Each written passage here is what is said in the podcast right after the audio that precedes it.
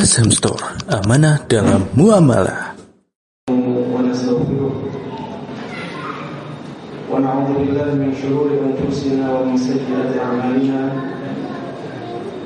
من يهده الله فلا مضل له ومن يضلل فلا هادي له وأشهد أن لا إله إلا الله وحده لا شريك له وأشهد أن محمدا عبده ورسوله يا أيها الذين آمنوا اتقوا الله حق تقاته. ولا تموتن إلا وأنتم مسلمون. أما بعد فإن أصدق الحديث كتاب الله وخير الهدى هدى محمد صلى الله عليه وسلم وشر الأمور محدثاتها فإن كل محدثة بدعة وكل بدعة ضلالة وكل ضلالة في النار. جمع سريان حاضرين الحاضرات إخوتي وأخواتي في الله أعزني الله وإياكم. الحمد لله سبحانه وتعالى إلى نبي الله سبحانه وتعالى. Yang memudahkan kita untuk berkumpul di majelis ini di tempat yang mulia ini salah satu dari rumah Allah Subhanahu wa taala. Mudah-mudahan pertemuan kita ini mendatangkan keberkahan untuk kita semuanya. Mudah-mudahan pertemuan kita ini mendatangkan pengaruh yang besar dalam kehidupan kita. Menjadikan kita semakin bertakwa, semakin mendekat kepada Allah Subhanahu wa taala. Tidak lupa salawat dan salam. Semoga selalu terlimpahkan kepada Nabi yang sangat kita cintai Sangat kita junjung tinggi. Nabi Agung Muhammad Sallallahu Alaihi Wasallam Begitu pula kepada seluruh keluarga beliau Seluruh sahabat beliau Dan seluruh kaum muslimin Yang mengikuti beliau dan para sahabat dengan baik Hingga dari akhir nanti Ikhwati wa akhwati fillah rahimani wa rahmatullah. Tema kajian kita pada kesempatan kali ini tentang indahnya hidup bersama Allah. Kita semuanya sebenarnya bersama Allah. Sebagaimana Allah Subhanahu wa taala telah jelaskan di dalam surat Al-Mujadilah Alam ya'lam anna Allah ya'lamu ma fis samawati wa ma fil ard ما يكون من نجوى ثلاثة إلا هو رابعهم ولا خمسة إلا هو سادسهم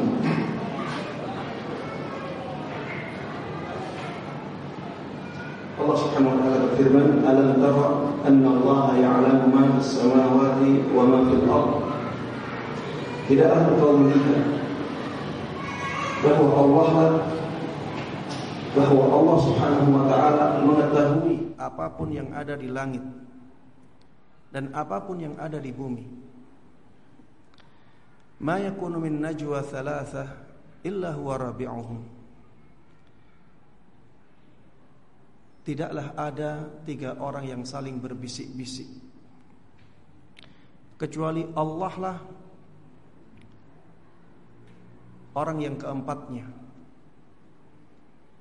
Wala khamsatin illa huwa sadisuhum Dan tidaklah ada lima orang yang berbisik-bisik Kecuali Allah lah orang yang keenam dari mereka Wala adna min dhalik Wala aktsara illa huwa ma'ahum. Tidak juga ada orang yang lebih sedikit dari mereka. Tidak juga ada orang yang lebih banyak dari mereka kecuali Allah bersama mereka. Illa huwa ma'ahum aina makan. kecuali Allah bersama mereka di mana pun mereka berada. Jadi sebenarnya kita semuanya bersama Allah Subhanahu wa taala. Yang dimaksud dengan bersama Allah di sini adalah bahwa Allah mengetahui kita semuanya. Ilmu Allah, pengetahuan Allah bersama kita. Allah mengetahui kita semuanya tanpa ada yang ter tanpa ada yang tertutupi sama sekali. Namun kebersamaan ini bukan yang kita bahas. Kebersamaan ini bukan yang kita bahas pada kajian ini. Yang kita bahas adalah kebersamaan yang khusus yaitu kebersamaan yang hadir dan diusahakan oleh seorang hamba. Itulah yang kita bahas. Bagaimana agar kita benar-benar merasa bersama Allah. Bagaimana agar kita benar-benar merasa dekat dengan Allah Subhanahu wa taala. Karena kedekatan yang khusus ini, jamaah sekalian rahimani wa rahimakumullah, itu sangat penting dalam kehidupan kita. Kebersamaan Allah yang khusus ini akan membahagiakan kita. Bagaimana tidak bahagia bersama zat yang sangat sangat berjasa kepada kita. Kalau misalnya ada orang ada orang sangat baik sekali kepada kita. Kemudian kita dekat dengan dia. Bukankah kita akan bahagia? Kenapa kita bahagia dengan kedekatan dengan misalnya istri. Istri bahagia ketika dekat dengan suami. Orang tua bahagia ketika dekat dengan anaknya. Kenapa? Karena di antara mereka saling memberikan kebaikan. Istri sangat bahagia ketika bersama suami karena suaminya sangat baik kepada dia. Suami dekat dengan istri karena istrinya sangat baik kepada dia. Begitu pula anak bahagia ketika dekat dengan orang tua karena orang tua sangat baik kepada dia. Kalau orang tua tidak baik kepada anak, anak tidak akan senang dekat dengan orang tuanya. Kalau suami tidak baik kepada istrinya, istri tidak akan senang ketika dekat dengan suaminya. Begitu pula sebaliknya. Ketika kita merasa dekat dengan Allah, kita akan merasakan kebahagiaan. Bersama dengan Allah Subhanahu wa taala akan menjadikan kita kuat. Kenapa? Karena Allah adalah sumber kekuatan. Walaupun kita diciptakan oleh Allah Subhanahu wa taala sebagai seorang yang lemah, wa khuliqal insanu Manusia diciptakan dalam keadaan lemah. Tapi ketika kita dekat dengan sumber kekuatan yang paling kuat, maka kita akan mendapatkan kekuatan yang luar biasa. Makanya wali-wali Allah, kekasih-kekasih Allah itu menjadi orang-orang yang sangat kuat mentalnya, sangat kuat jiwanya. Mereka menjadi orang-orang yang teguh dalam kehidupan, karena mereka dekat dengan Allah Subhanahu wa taala. Masalah-masalah dalam kehidupan akan menjadi sangat mudah untuk dihadapi ketika seseorang jiwanya kuat. Ketika kita dekat dengan Allah, maka jiwa kita akan menjadi menjadi kuat. Dengan kita dekat dengan Allah, dengan kita merasa bersama Allah jemaah, maka kita akan menjadi orang yang mulia benar-benar mulia. Kenapa? Karena tidak ada yang lebih mulia daripada Allah Subhanahu wa taala. Dan Allah akan memuliakan siapa pun yang dekat dengannya. Makanya ketika Allah Subhanahu wa taala menjelaskan tentang kemuliaan para malaikat, selalu Allah singgung mereka itu di sisi Allah. Mereka itu malaikat-malaikat yang posisinya dekat dengan Allah. Kenapa? Karena ketika seseorang dekat dengan Allah, ketika makhluk dekat dengan Allah, maka dia akan menjadi sangat mulia. Makanya jemaah sekalian rahimani rahimakumullah, marilah kita mendekat kepada Allah Subhanahu wa taala. Marilah hidup bersama Allah. Di antara di antara caranya jemaah sekalian rahimani rahimakumullah agar kita bisa hidup bersama Allah Subhanahu wa taala adalah dengan selalu merasa dilihat dan diawasi oleh Allah.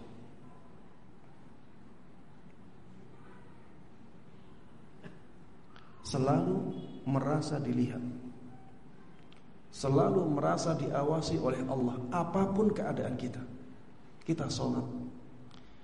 Jangan merasa diawasi manusia kita sholat. Kita merasa diawasi oleh Allah.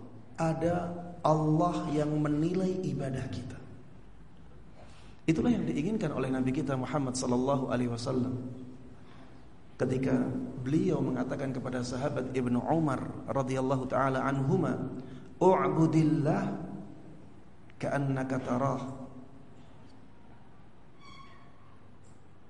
Beribadahlah engkau kepada Allah seakan-akan engkau melihatnya. Seakan-akan engkau melihatnya. Ini ihsan yang paling tinggi. Fa illam dalam hadis yang lain ketika Rasulullah sallallahu alaihi wasallam menjelaskan tentang ihsan an ta'budallah ka'annaka tara fa illam takun tarahu fa innahu yarak. Beribadah kepada Allah seakan-akan engkau melihatnya. Kalau tidak maka seakan-akan engkau dilihat oleh Allah. Jemaah sekalian rahimani rahimakumullah bayangkan ketika ada seorang anak diberikan pelajaran tentang sholat. Kemudian anak tersebut diperintahkan oleh gurunya untuk sholat. Dan gurunya mengatakan, ayo sekarang praktekkan pelajaran sholat. Yang paling bagus sholatnya maka akan mendapatkan nilai yang sempurna. Bagaimana sholatnya anak itu? Akan berusaha untuk membaikkan sholatnya sebagus-bagusnya. Sebenarnya kita jemaah sekalian rahimani wa rahmatullah Seperti anak kecil itu Allah itu melihat solat kita Dan Allah akan menilai solat kita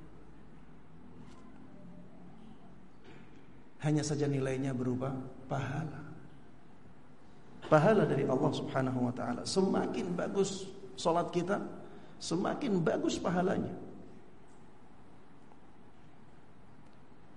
Maka selalulah merasa dilihat dan diawasi oleh Allah. Di luar salat juga demikian. Ketika kita tidak beribadah pun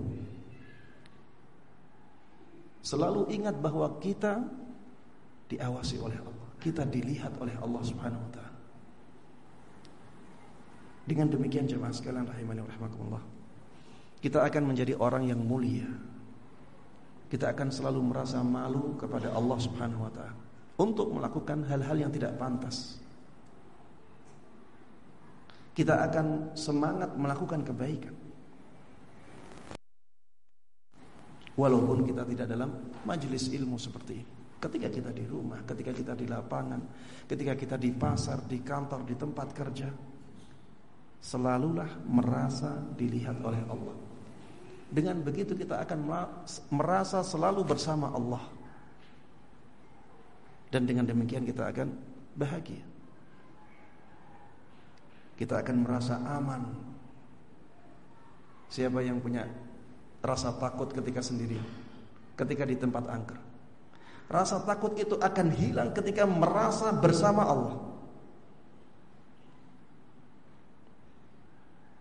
Bagaimana dia akan takut kepada setan, kepada jin. Di sana ada zat yang jauh tidak bisa dibandingkan kekuatannya dan dia merasa dia bersama dia. Bersama Allah Subhanahu wa taala. Ini pentingnya kita merasa selalu dilihat oleh Allah. Kemudian yang kedua, agar kita hidup bersama Allah. Selalu ingat bahwa semua nikmat itu datangnya dari Allah. Ingat semua nikmat yang ada di dalam diri kita, di luar diri kita, di sekitar kita, semuanya datangnya dari Allah. Sehingga setiap kali ada nikmat yang kita rasakan kita ingat Allah. Dan kita tidak mungkin lepas dari nikmatnya. Tidak mungkin ada satu detik pun yang lewat kecuali kita mendapatkan nikmat dari Allah. Benar tidak jemaah? Kita bernafas. Bukankah bernafas itu nikmat? Dari siapa? Dari Allah.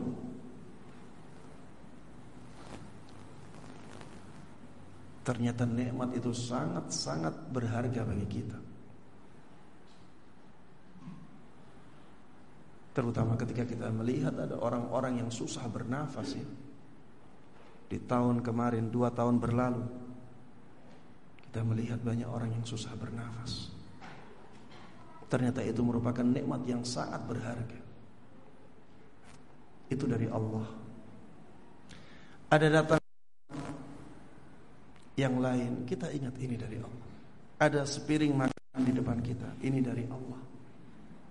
Ingat terus bahwa nikmat semuanya dari Allah Subhanahu wa taala. Begitu pula ingat bahwa semua musibah dari siapa? Dari Allah juga. Dengan demikian kita tidak hanya ingat ketika kita senang Ketika datang musibah pun kita ingat Allah. Karena semuanya tidak lepas dari takdir Allah Subhanahu wa taala. Dan dengan ingat Allah Subhanahu wa taala, kita akan menjadi orang yang jiwanya benar-benar stabil. Ketika ada nikmat tidak terlalu sombong. Ya, tidak menjadi sombong. Kenapa? Karena ingat ini dari Allah. Bukan karena saya yang hebat, bukan. Tapi ini karena Allah. Ketika ada musibah, tidak langsung down, tidak langsung stres. Sudahlah, memang Allah menghendaki demikian.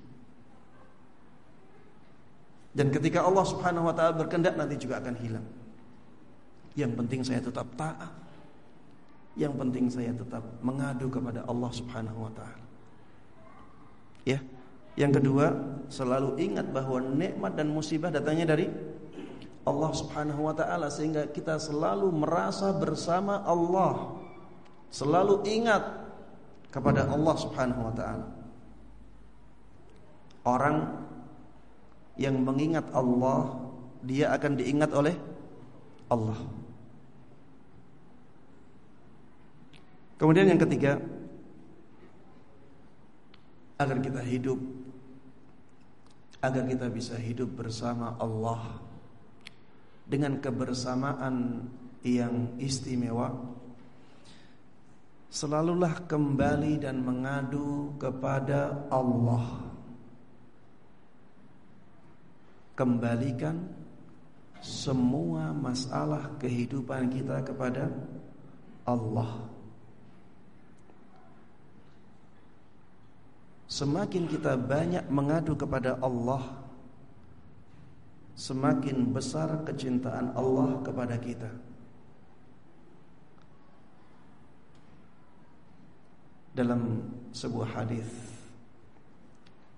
Rasulullah sallallahu alaihi wasallam pernah bersabda Man lam yas'alillah yaghdab alaihi. Barang siapa yang tidak meminta kepada Allah, Allah murka kepada dia.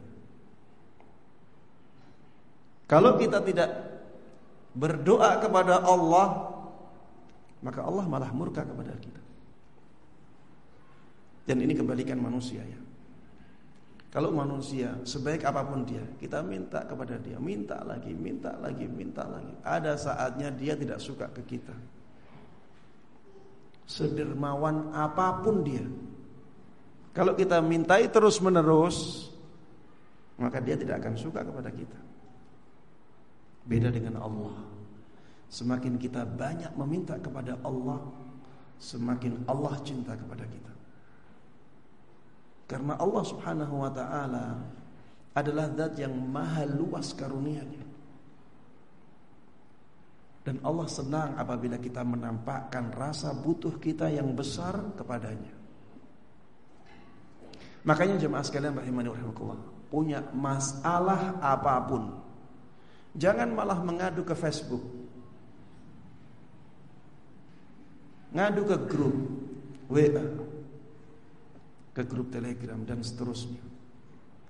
Adukan masalah kita kepada Allah, semuanya akan beres. Tidak ada yang lebih berkuasa daripada Allah Subhanahu wa taala. Dan tidak ada yang mendengar melebihi Allah Subhanahu wa taala mendengar aduan kita. Tidak ada yang tahu masalah kita melebihi Allah Subhanahu wa taala. Ya, adukan semua masalah kita kepada Allah. Dengan begitu kita akan merasa bersama Allah Subhanahu wa taala. Kita akan dekat dengan Allah Subhanahu wa taala dengan kedekatan yang istimewa. Yang berikutnya jemaah sekalian rahimani wa rahimakumullah. Yang keempat, agar kita benar-benar hidup bersama Allah. Selalu basahi lisan kita dengan zikir. Selalu basahi lisan kita dengan berzikir.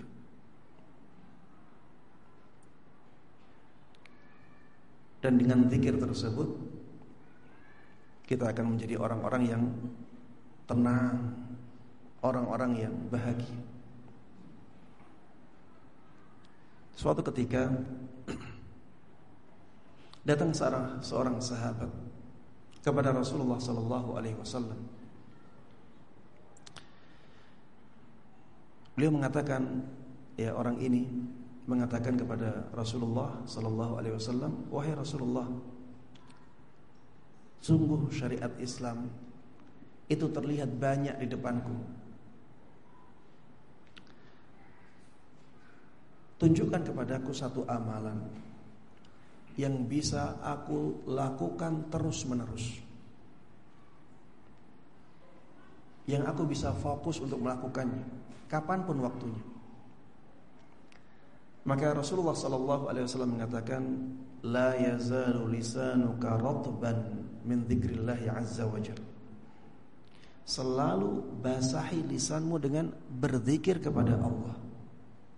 Dan ini bisa menjadikan kita selalu bersama Allah. Karena selama kita menyebut nama Allah, maka Allah menyebut nama kita.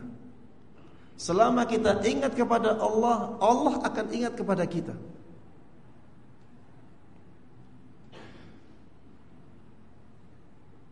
Dan siapa kita jemaah? Kita itu hamba Allah yang sangat hina. Dan kita harus akui itu. Setiap hari berapa dosa yang kita lakukan?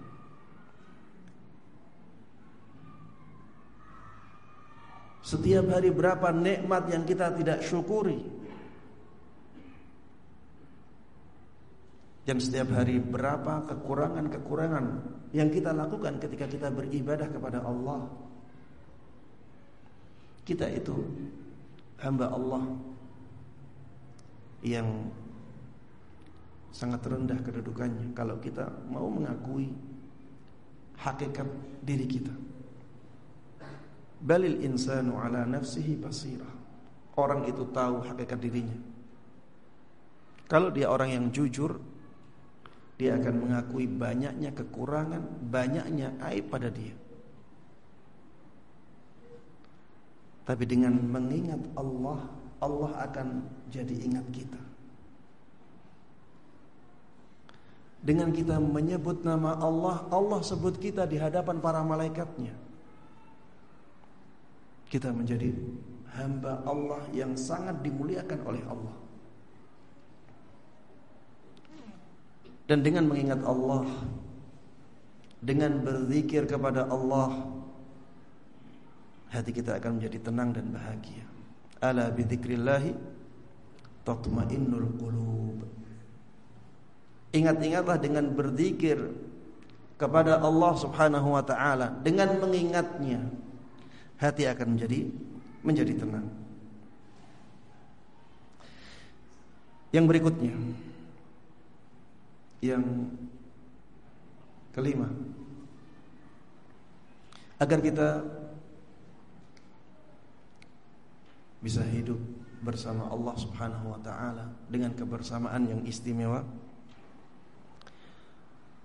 lakukanlah semua kegiatan kita karena Allah kita akan lakukan apa makan lakukan karena Allah melakukan sesuatu karena Allah maksudnya adalah melakukan sesuatu karena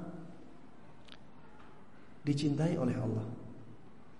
Karena sesuatu yang dicintai oleh Allah. Misalnya makan ya. Makan itu sesuatu yang mubah. Ketika kita lakukan makan tersebut untuk menjaga nikmat sehat, maka makan itu akan menjadi berpahala. Karena Allah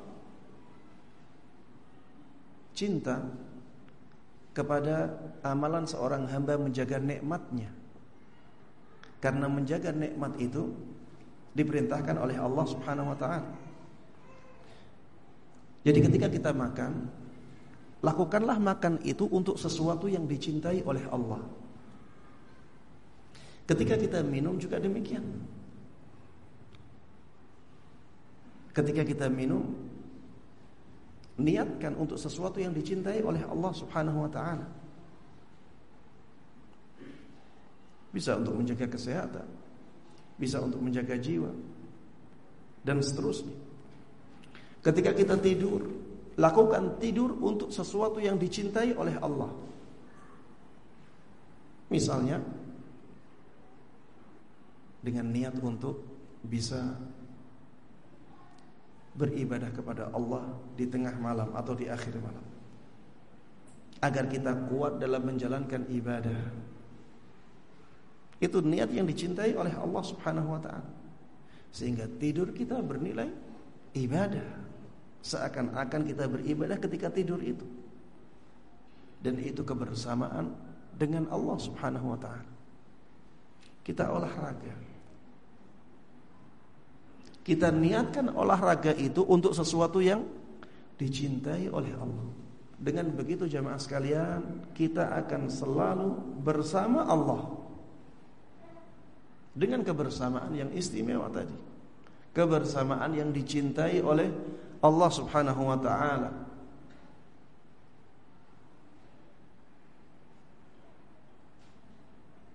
Banyak waktu yang terbuang untuk hal-hal yang tidak mendatangkan pahala.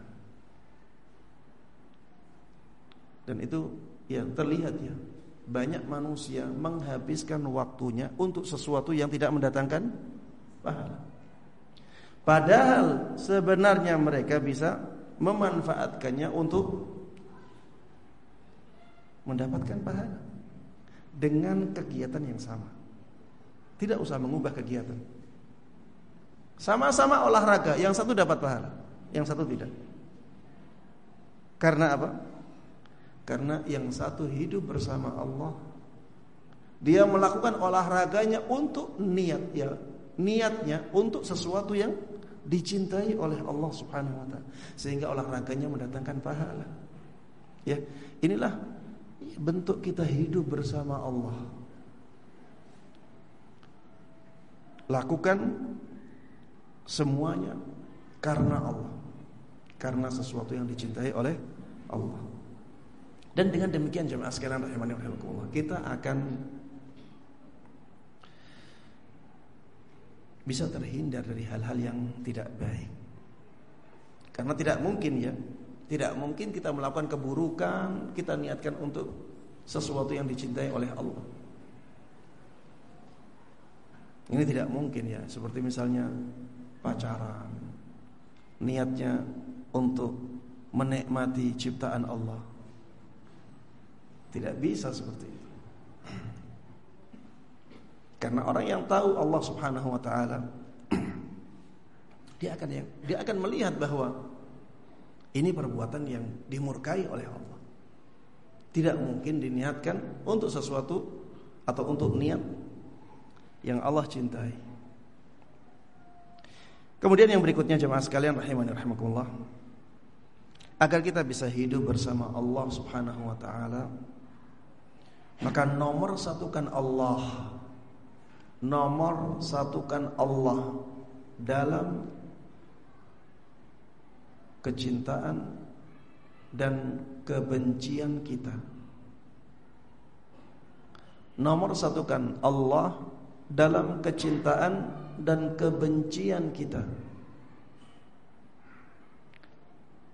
Kalau misalnya kita cinta Senang sesuatu tapi ternyata sesuatu itu dimurkai oleh Allah. Nomor satu kan Allah. Jangan lakukan. Ada pekerjaan yang mendatangkan banyak harta. Secara perhitungan manusia. Tapi pekerjaan tersebut diharamkan oleh syariat. Tinggalkan. Nomor satu kan Allah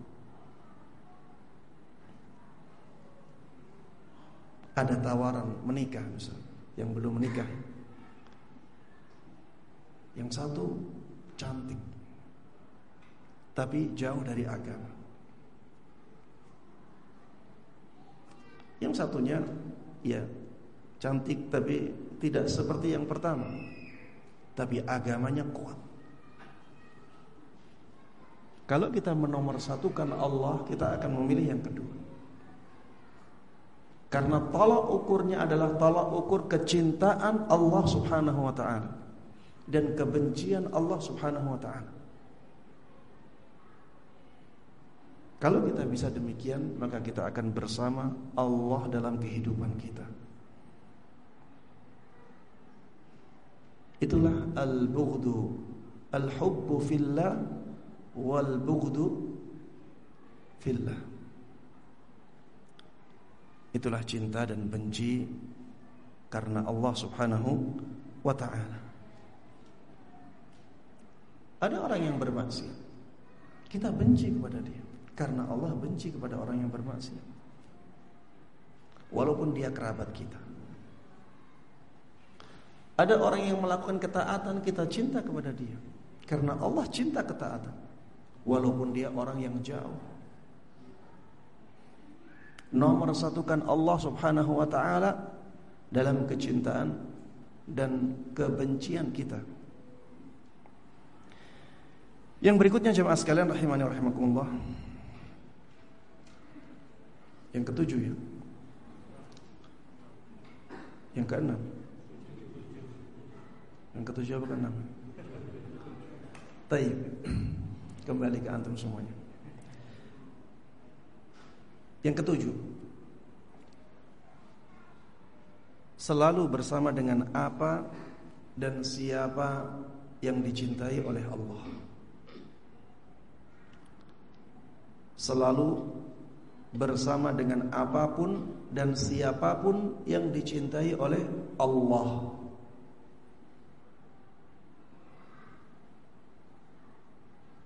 Misalnya ibadah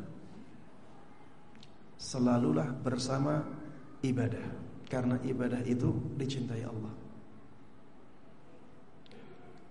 Kalau selalu bersama siapa yang dicintai oleh Allah, misalnya ada orang saleh. Orang soleh itu dicintai oleh Allah Selalu bersama orang soleh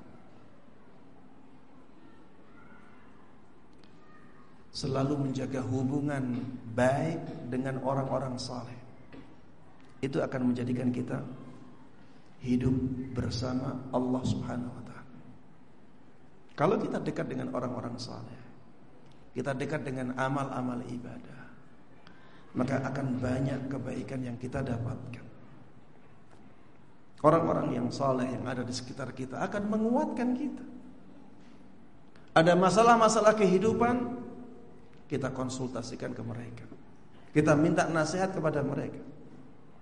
Kita akan mendapatkan nasihat-nasihat. Dan jiwa kita akan menjadi kuat dengan nasihat-nasihat itu. Ya. Termasuk di antara usaha kita agar bisa hidup bersama Allah Subhanahu wa taala dengan kebersamaan yang istimewa selalulah bersama sesuatu apa pun itu dan orang siapa pun dia yang dicintai oleh Allah Subhanahu wa taala.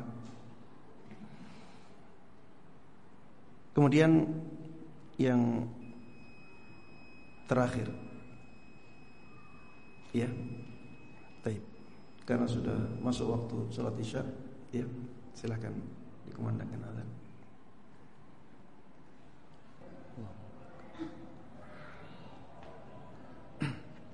Taib jemaah sekalian rahimani rahimakumullah yang ke-8 ya.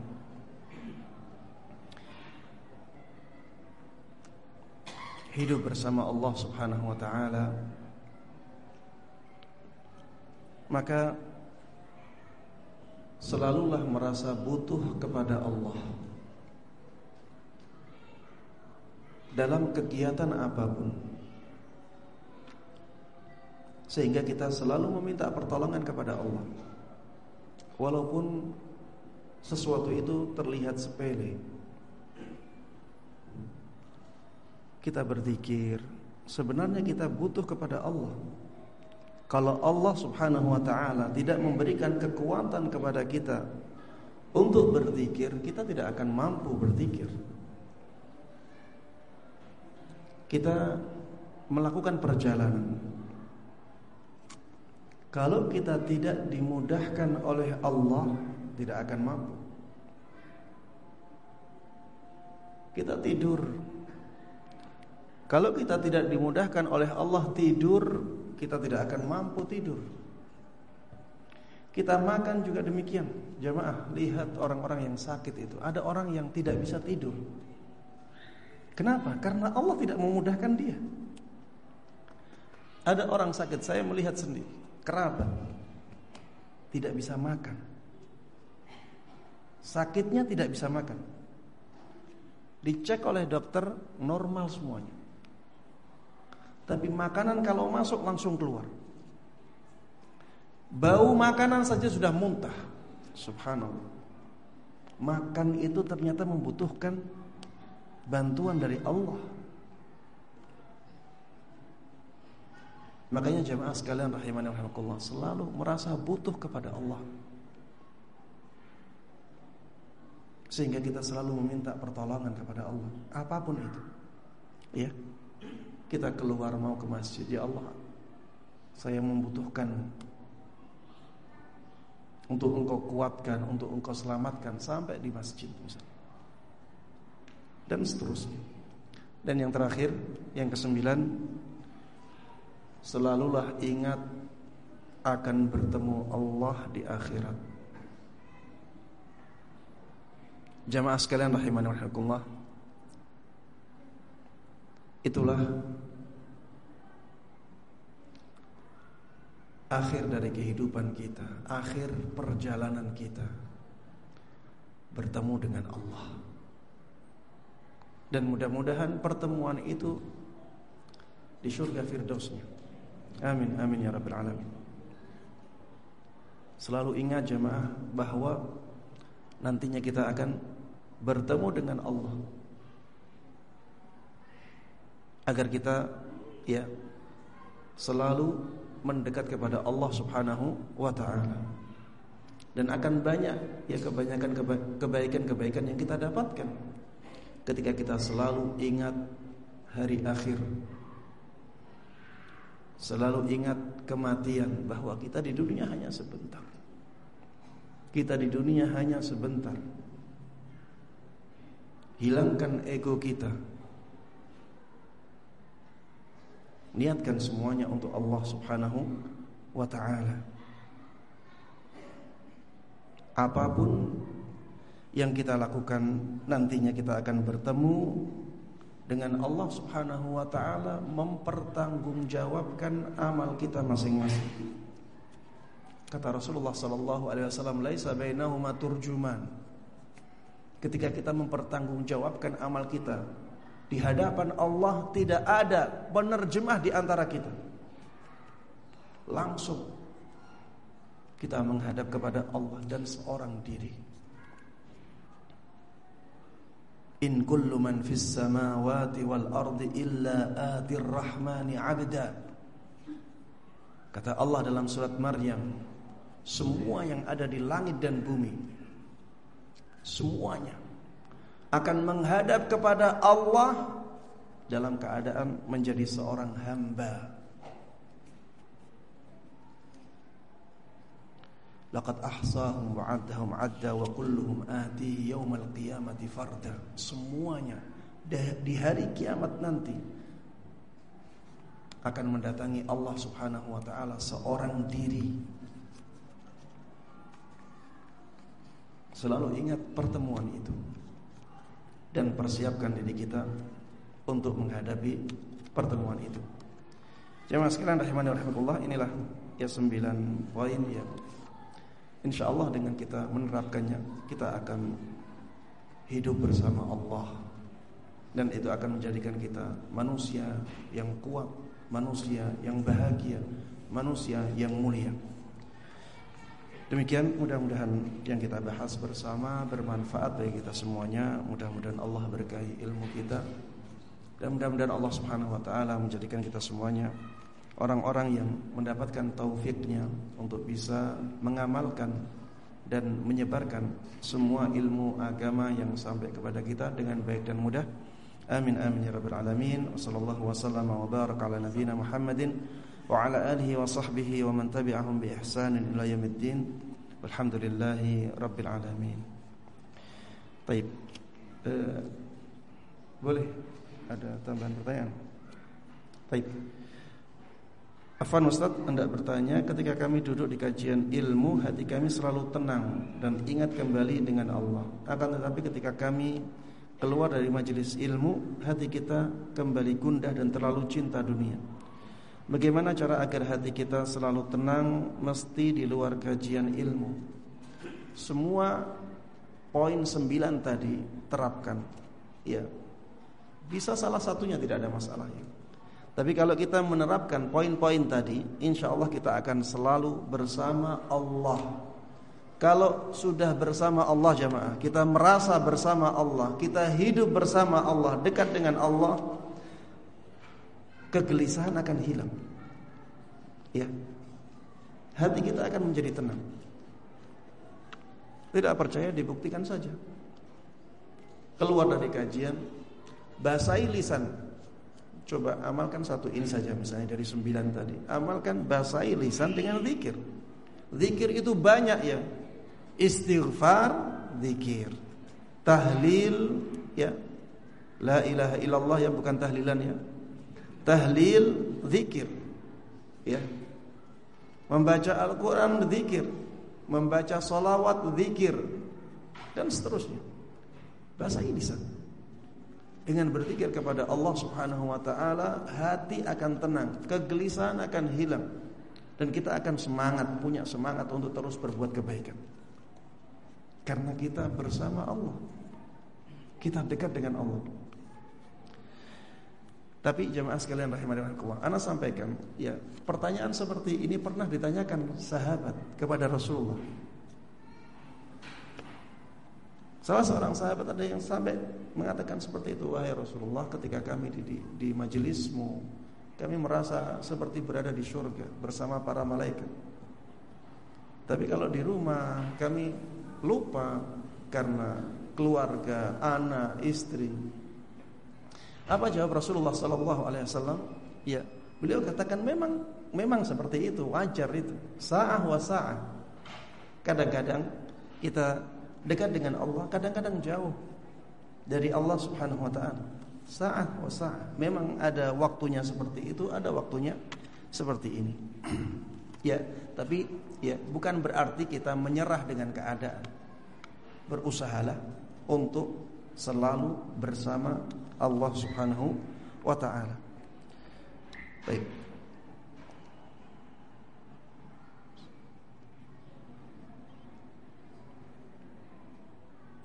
Tapi Ustaz Afan izin bertanya di luar tema Apa hukum memakai sendok atau gelas yang warnanya menyerupai emas Termasuk juga jam tangan menyerupai emas bagi laki-laki Kata-katanya menyerupai ya berarti bukan emas Pada asalnya boleh Tapi kalau misalnya ya dikhawatirkan dikhawatirkan dianggap orang memakai emas maka sebaiknya dihindari.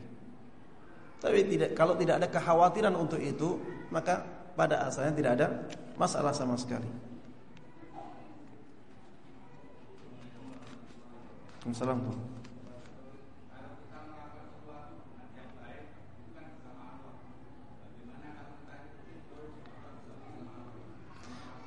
Baik. Waalaikumsalam. Iya, melakukan kebaikan ya, ketika kita melakukan kebaikan, berzikir misalnya, beribadah, ya. Kita bersama Allah. Ketika tidur dan kita niatkan untuk ibadah, kita bersama Allah. Bukan kebersamaan zat ya. Di sini bukan kebersamaan zat. Zatnya Allah Subhanahu wa taala itu sebagaimana Allah firmankan di dalam surat Taha Ar-Rahmanu 'alal 'arsyis tawa. Allah yang Maha Pengasih, Maha Penyayang itu berada di atas arshnya Ya, berada di atas arshnya Itulah kabar dari Allah Subhanahu wa taala tentang Allah Subhanahu wa taala. Kebersamaan dengan Allah di sini kebersamaan maknawi. Ya, bahwa Allah lebih memperhatikan kita. Allah lebih menjaga kita. Allah lebih mengawasi kita. Itu maksudnya kebersamaan Allah di sini. Ketika kita beribadah kita lebih dicintai Allah, lebih diperhatikan oleh Allah, lebih dijaga oleh Allah Subhanahu wa taala daripada yang yang tidak seperti itu. Itu maksud dari kebersamaan Allah Subhanahu wa taala dengan kita, ya bukan dengan zatnya bukan tapi dengan pengetahuannya dengan penjagaannya dengan perlindungannya ya. Wallahu alam. Kemudian kita ria dari dalam salat tersebut. Dan kita biarkan. Kita tidak lawan. Salat tersebut salat yang kita lakukan dengan cara ria. Maka kita terjatuh ke dalam syirik kecil syirik asgar Syirik asgar itu efeknya menghilangkan pahala amalan yang kita ria di dalamnya. Jadi tidak berpahala. Bahkan mendatangkan dosa. Dan dosa syirik walaupun syirik kecil itu dosa besar. Ya. Karena jenis kesyirikan itu dosa dosa besar. Maka semua bentuk kesyirikan walaupun dikatakan syirik kecil itu dosa besar. Harus bertaubat. Harus kita taubat. Kalau kita bertaubat, dosa ini hilang. Tapi pahalanya juga tetap tidak kembali. Karena sholatnya sudah rusak. Tidak diterima sama Allah Subhanahu wa taala. Ana aghna syuraka'i 'anil syirk. Kata Allah Subhanahu wa taala dalam hadis qudsi, aku adalah zat yang paling tidak butuh kepada kesyirikan. Kepada amalan yang di dalamnya ada kesyirikan. Man 'amila 'amalan asyraka fihi ma'iya ghairi taraktuhu wa syirkah. Barang siapa yang melakukan amalan tapi dia melakukan kesyirikan di dalamnya maka aku akan tinggalkan pelakunya dan aku juga akan tinggalkan amalannya. Jadi amalannya benar-benar tidak diterima oleh Allah Subhanahu wa taala. Kalau sudah tidak diterima dari awal ya, maka walaupun bertobat memang dari awal tidak ada pahalanya, bukan ada pahalanya kemudian pahalanya dihilangkan tidak. Dari awal memang tidak ada pahalanya. Bahkan mendatangkan dosa. Ya, dan dosa dosa besar ya. Kalau kita bertobat dari ria, maka dosa besar itu yang dihilangkan oleh Allah Subhanahu wa taala. Adapun pahalanya kita dapat pahala dari taubatnya. Amalan taubat itu mendatangkan pahala baik kita. Tapi sholat yang tadi kita ria di dalamnya tidak ada pahalanya sama sama sekali, ya. Demikian jamaah sekalian rahimani rahimakumullah yang bisa kita uh, bahas. Mudah-mudahan Allah Subhanahu wa taala terus menjaga kita semuanya. Menjaga jasmani kita, menjaga menjaga rohani kita. Mudah-mudahan Allah Subhanahu wa taala menjaga akhirat kita dan juga menjaga dunia kita. Dan mudah-mudahan Allah Subhanahu wa taala terus membimbing kita di atas jalan yang lurus sampai ajal menjemput kita semuanya dan mudah-mudahan sebagaimana Allah Subhanahu wa taala mengumpulkan kita di tempat ini mudah-mudahan juga nantinya Allah Subhanahu wa taala mengumpulkan kita di surga firdausnya. Amin amin ya rabbal alamin. Sallallahu wasallam wa baraka ala nabiyina Muhammadin wa ala alihi wa sahbihi wa man tabi'ahum bi ihsan ila yaumiddin. Alhamdulillahi Rabbil Alamin Wa subhanakallahumma wa bihamdik Asyadu an la ilaha illa anta astaghfiruka wa atubu ilaik. Assalamualaikum warahmatullahi wabarakatuh